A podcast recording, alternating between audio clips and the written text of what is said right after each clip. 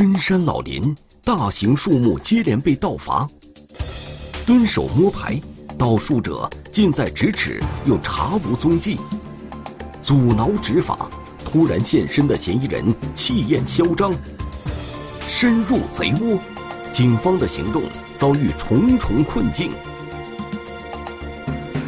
密林追踪，天网栏目即将播出。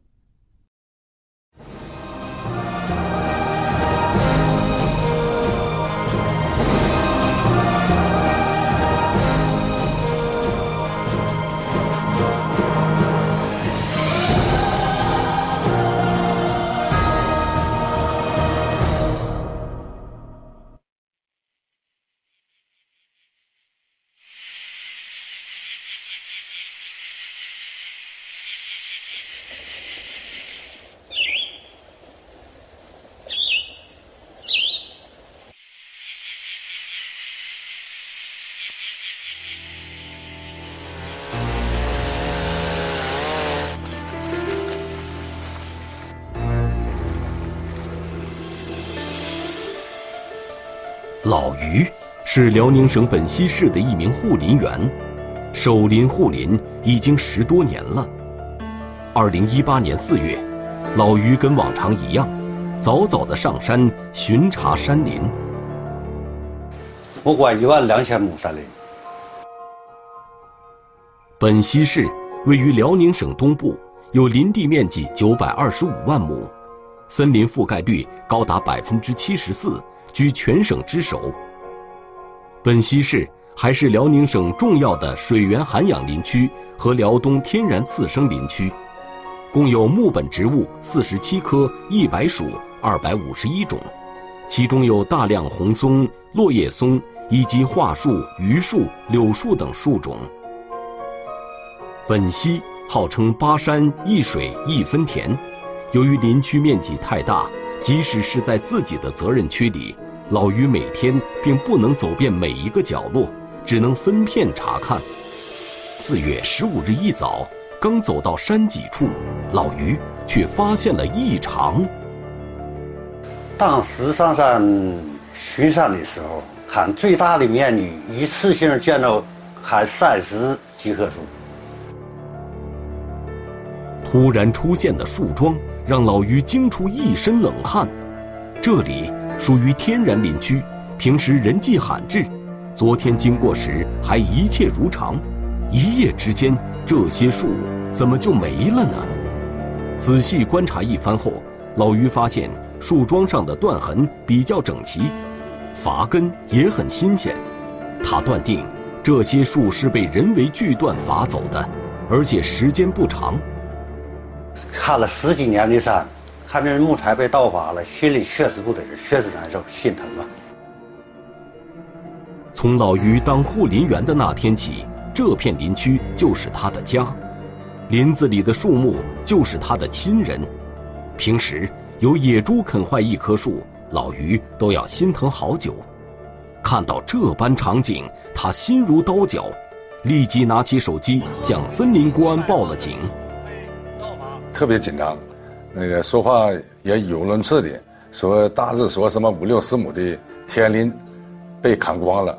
我们当时听了以后吧，也非常惊讶，也非常紧张，呃，召集警力赶到现场。案发地点位于长岭村二家喇子的深山老林里，距森林公安局四十多公里。从高速公路下来后都是山路。路面崎岖狭窄，民警们只能步行上山。上午十点接到报案，到达现场时已是下午三点多。现场一片狼藉，一片方圆几公里的粗壮树木全被砍伐了，被遗弃的树头枝丫随处散落，地上的树桩十分突兀。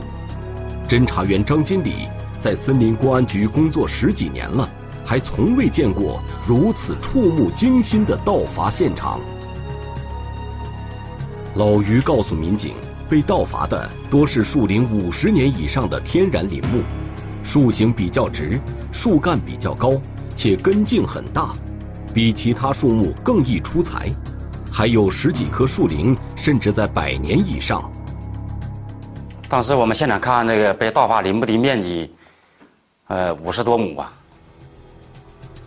如此多的树木一夜之间被砍倒并且运走，民警推测盗树者肯定要借助机械设备。通过勘验地上的树桩，这一判断得到了证实。从发根看吧，这个是邮寄作案所为。呃，砍这一百棵树吧，应该用时间吧，也就是呃四十分钟左右。但另一个疑问接踵而至：邮具虽然能快速斩断大树，一百多棵树少说也有几十吨重，在这样一个交通不便的区域，盗树者是如何将树运出去的呢？民警在现场。发现了类似骡马的脚蹄印，沿着马蹄印的踪迹，民警发现下山方向有树木被拖拽的痕迹。盗树者是用骡马将树运到山下的吗？民警沿线追踪到山下土路时，这些印记却不见了，取而代之的是车轮的印记。浅的有一两公分，深的有四五公分。所以我们分析，往出出的车辆是重车，应该是拉的木材。民警发现地上的车轮痕迹不仅深浅有别，花纹样式也不一样。经过仔细辨认，可以确定有三种花纹。民警推测，至少应该有三种车辆。呃，由此推断，盗伐林木的犯罪嫌疑人使用的交通工具。有四不像车和三轮车。如果轮胎痕迹真的是盗伐车辆留下的，那么沿着车轮痕迹，是否能够找到盗树者的藏匿之地？但是，民警发现车轮印记在到达水泥路面后也消失了。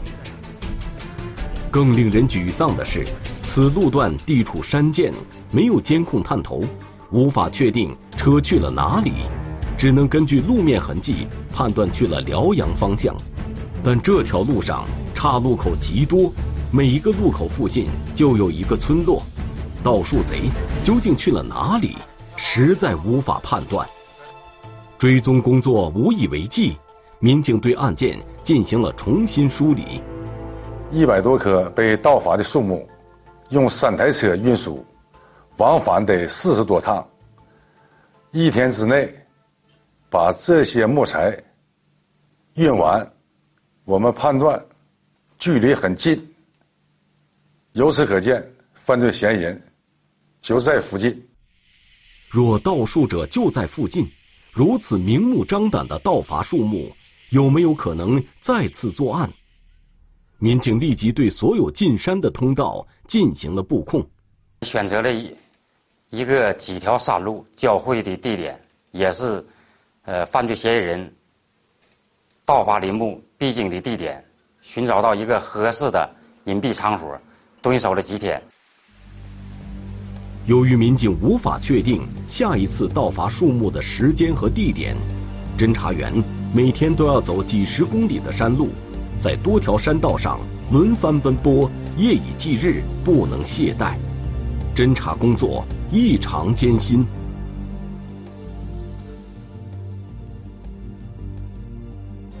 晚上还不能睡觉，进山的车辆和下山的车辆，我们都得过去检查一下的。尽管付出了极大的辛苦，却始终没有发现可疑人员的踪迹。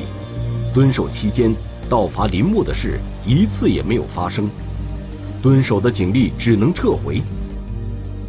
可是，刚刚过去三天，护林员老于却再次打来电话。说盗伐森林的事儿又发生了，听到这个消息，民警们大吃一惊。深山老林天然林木离奇被盗伐，交通不畅，被盗的树木又是如何运出？蹲守摸排，盗树者近在咫尺，又查无踪迹。案件频发，究竟是谁？盯上了山间的大树，密林追踪。天网栏目正在播出。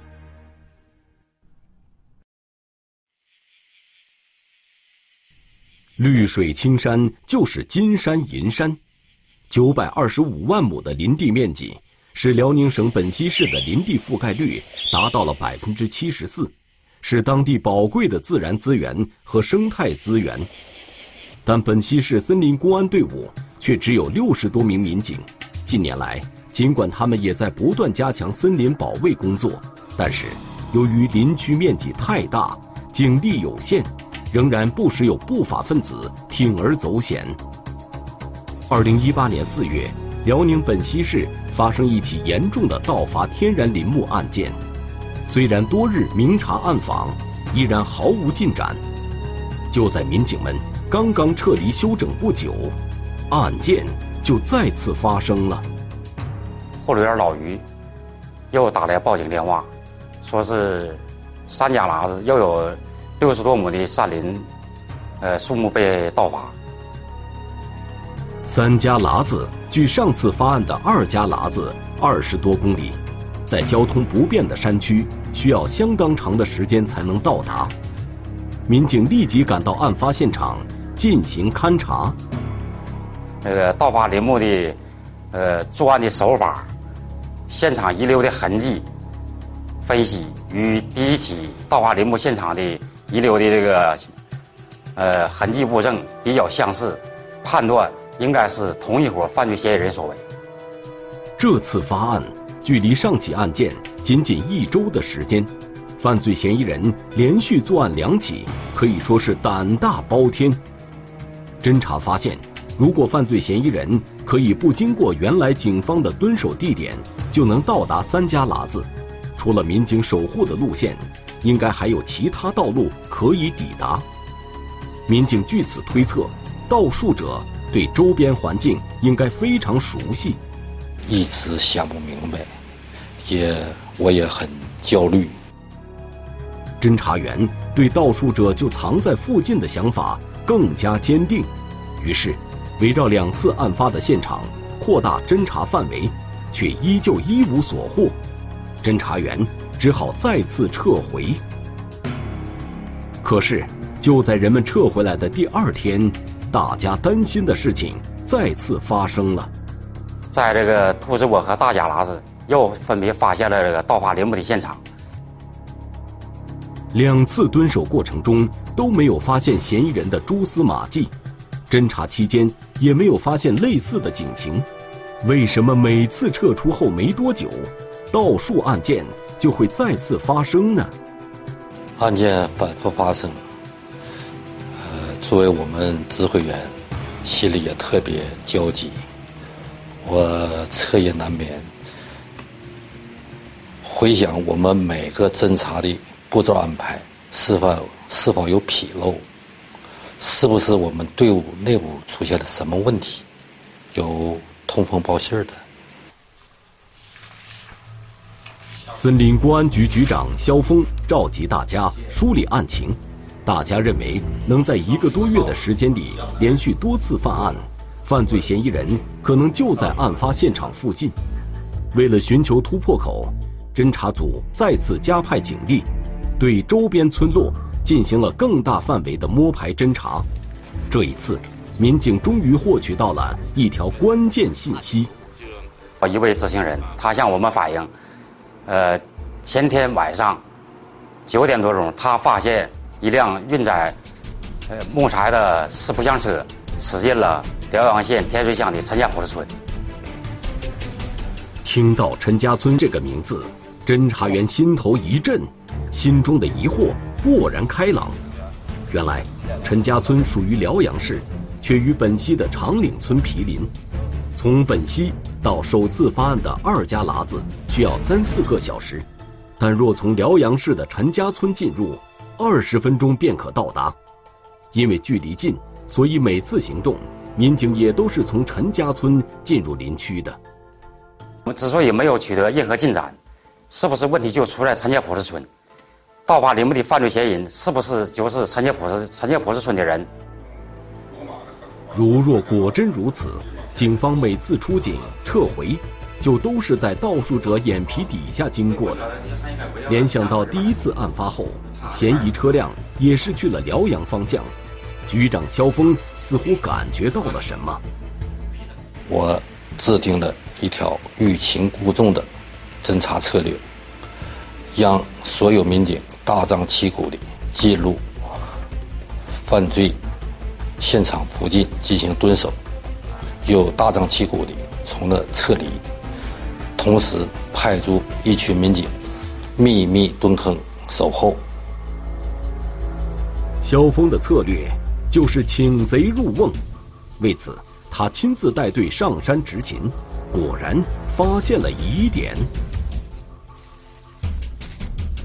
我们发现了有两辆运输木材的车在我们进入我们的侦查视线，于是我与蹲守的民警及时将两辆车辆拦下进行盘查。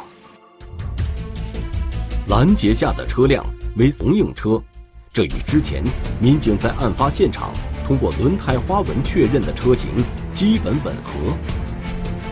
四不像拉的这些林木，应该砍伐的树木在十棵左右。呃，切诺基拉的这些啄木应该有四五棵。嗯，根茎在。三零到四零以上的啄木。看到车上装载的木材，民警已经基本确定，他们就是之前盗伐林木的犯罪嫌疑人。人赃并获，萧峰悬着的心稍稍落了地。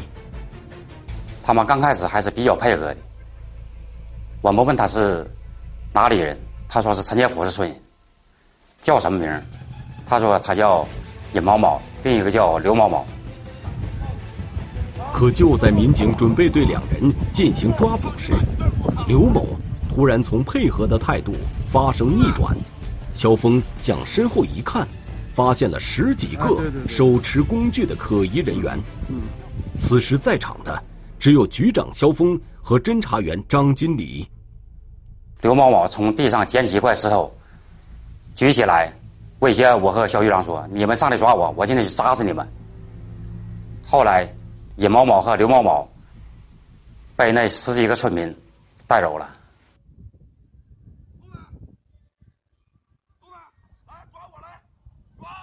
肖峰从事刑侦工作已经二十余年，如此嚣张的嫌疑人还是第一次遇到。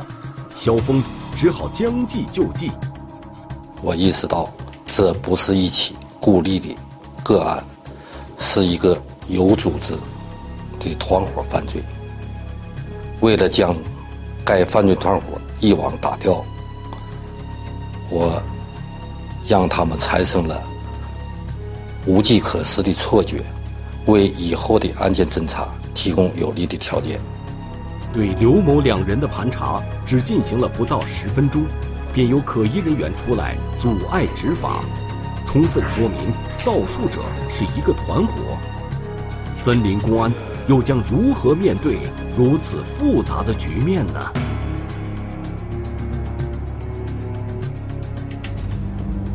深山老林，天然树木离奇被盗伐，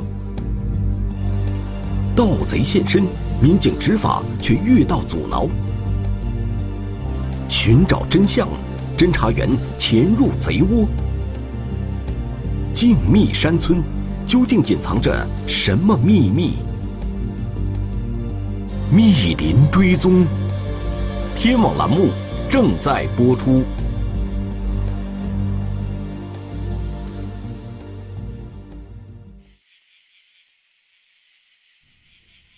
森林是本溪占比最大的自然资源，本溪也是一座栖息在森林中的城市，可是。接连发生盗伐森林资源的行为，却打破了这里的宁静。本溪市森林公安局经过侦查，确定盗伐森林的是一个团伙，且人数众多。局长肖峰第一时间向本溪市公安局党委做了汇报。这是一起涉恶团伙案件，盗伐的林木数额比较比较巨大，对生态环境造成了巨大破坏。我们立即抽调相关人员和相关部门，成立专案组开展全力的侦查破案工作。新成立的专案组对案情进行了深入分析，认为如果想将这个团伙一网打尽，之前采取的蹲守和抓现行肯定是不行的，只能秘密侦查。决定兵分两路，展开更为细致的调查。森林公安主要对犯罪的现场和证据进行秘密的索取和固定。市局刑侦部门对犯罪的收赃地点、销赃地点及其涉案人员的住所进行锁定。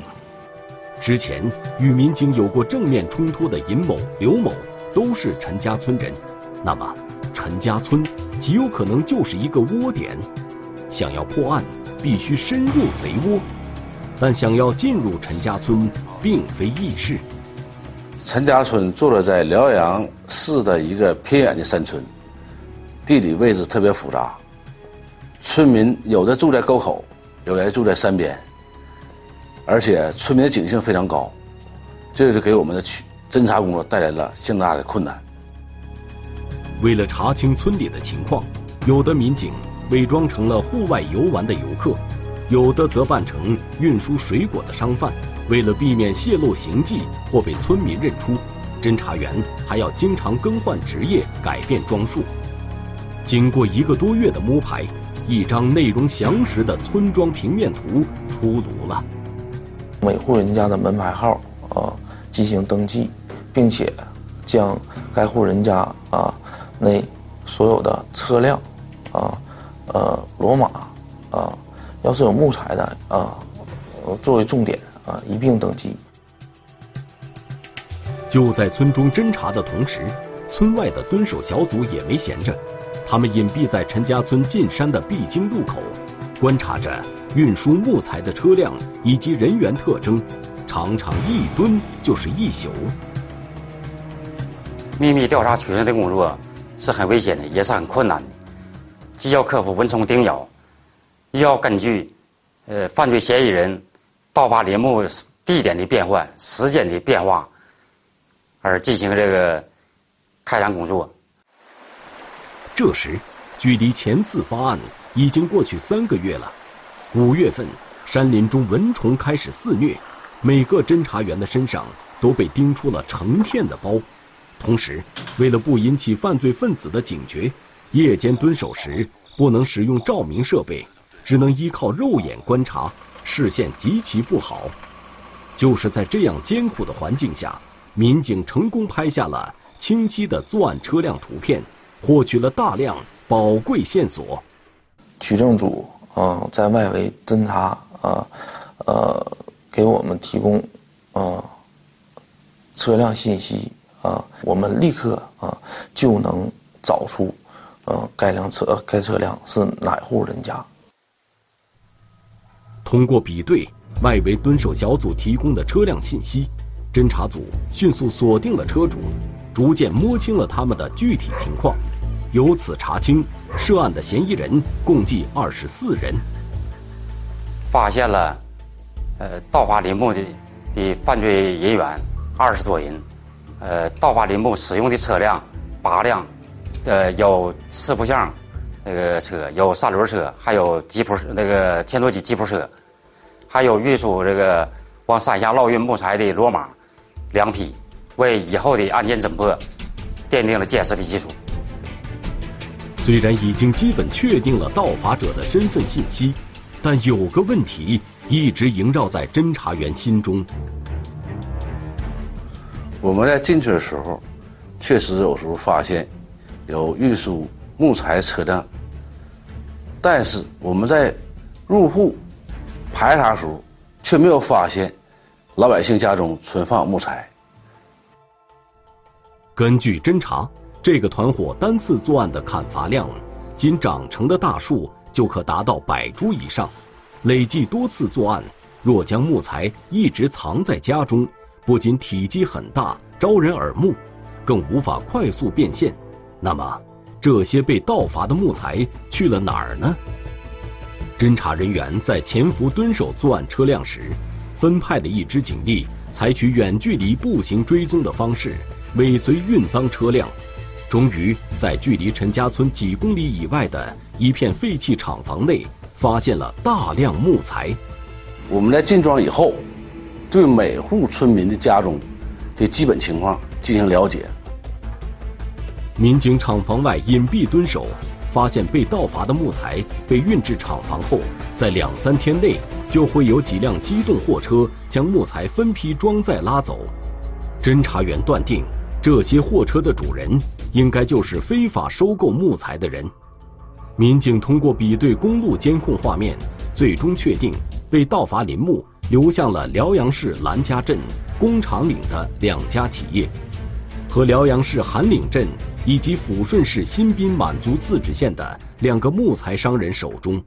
我们负责抓捕，呃，非法收购、盗伐林木的犯罪嫌疑人，发现这六名犯罪嫌疑人所居住的村庄，呃，地广人稀。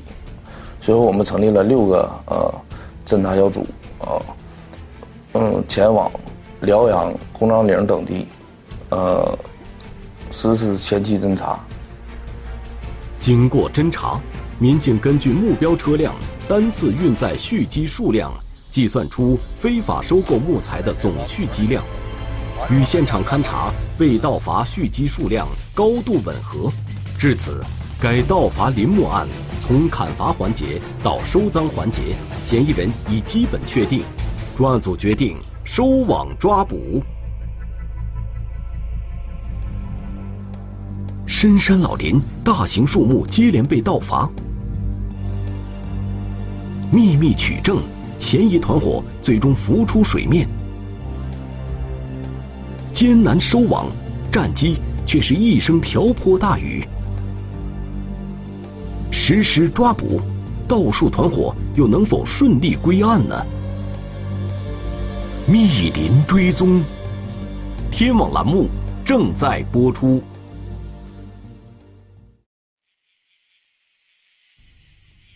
侦查临近尾声，专案组发现的是一个多次盗伐、长期作案的利益链条。要想一举打断这个违法链条，却非常困难。最困难的就是参与盗伐的犯罪嫌疑人主要集中在陈家村。且大部分是父子、兄弟、叔侄等亲属关系。啊，对我们外来村、外来的人，啊，警惕性非常高。只要外地进去的车人啊，他们一眼就会啊认出，啊，并呃互相之间都有联系。由于陈家村整体坐落于一条山沟之中，各家各户居住的比较分散。有的住在沟口，有的又住在山洼里，从沟口到山边，至少需要半个小时的时间。如果抓捕过程中被犯罪嫌疑人察觉，就会四散而逃。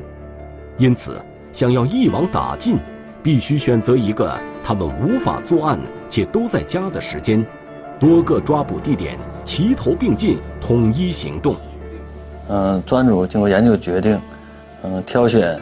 头半夜有雨水的天气，雨天山路异常泥泞，盗伐者无法外出，应当会在家休息，且雨水必须下在前半夜，对方才有可能放松警惕，只有这样，专案组才能出其不意。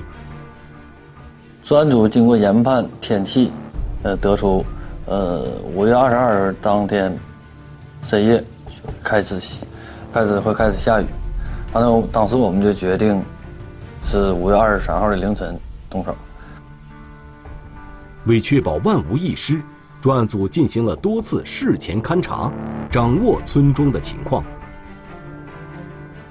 我先后从河伙沟村奔韩岭的山路，我白天走了一次，晚上走了一次，知道山上应该这一个山路应该如何。啊，行走更方便，更有益有利于队伍的前进。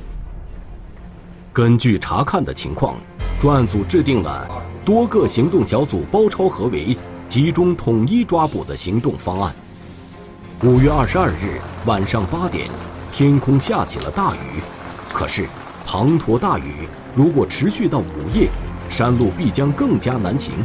这种条件下实施抓捕，民警也面临着重重困难。但行动已经部署完毕，哪怕再艰难，民警们也必须迎难而上。二十三日凌晨零点三十分，专案组共一百三十余名警力，乘二十多台车辆，兵分两路，准时出发。一路克服道路泥泞等不利因素，徒步翻山两个半小时，从原长岭村方向赶往陈家村靠山边的目标人物住所。另一路民警则集中乘坐两辆中巴，在陈家村沟门外两公里处待命。第一路民警的行径异常艰辛，互相手牵手，互相搀扶着，按时到达了指定抓捕地点。凌晨三点，两路民警抵达了预定地点，专案组下达了行动命令。徒步翻山的参战民警直接进入嫌疑人家中。陈家村沟门待命的民警乘坐中巴车，也同时进入了陈家村。每四名警力组成一个抓捕小组，每经过一个嫌疑人住所，迅速下车，在极短的时间内将各个抓捕小组投放到位，实施定点抓捕。嗯，当时在抓捕的时候，大部分的犯罪嫌疑人都是说还沉睡在睡梦之中，嗯，基本没有什么反抗。凌晨，神兵天降。相关犯罪嫌疑人全部被缉拿归案，但审讯却成了难题。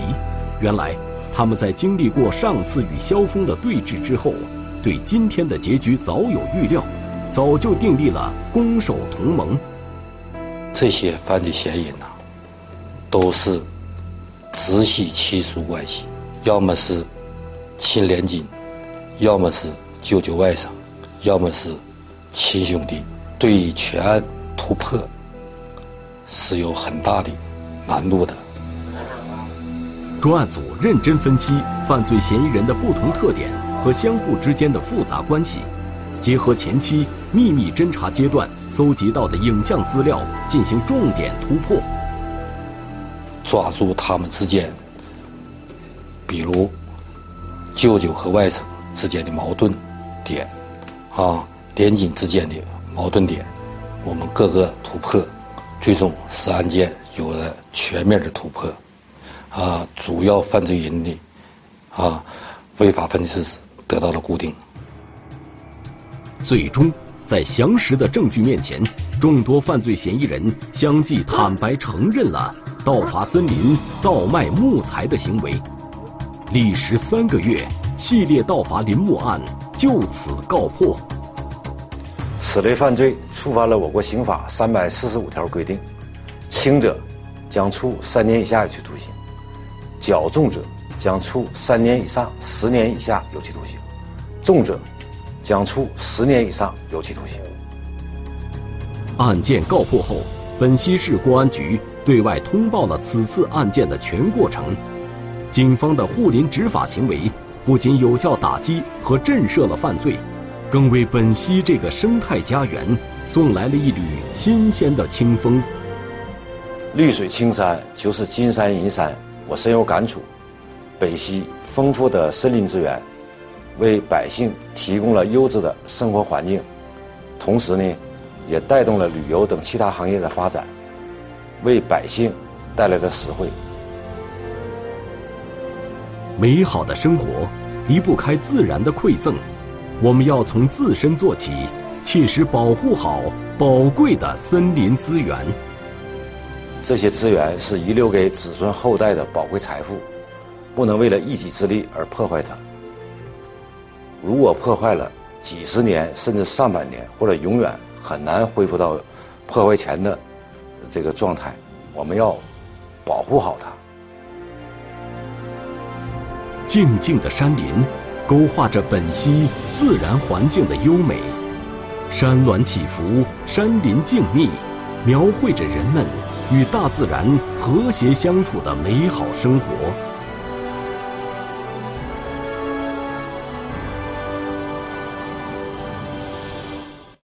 中华人民共和国公安部 A 级通缉令：苏建军，男，一九六八年九月二日出生，户籍地址河南省辉县市赵固乡高庙村一百七十六号，身份证号码四幺零七二三幺九六八零九零二幺二七六。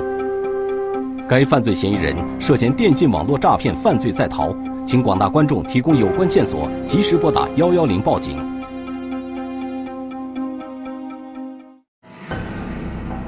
突发，现场疑云密布，刑警煎熬，挑战充满征途。视频侦查，顺查倒查无线索。跨省办案，捉贼捉赃有难度。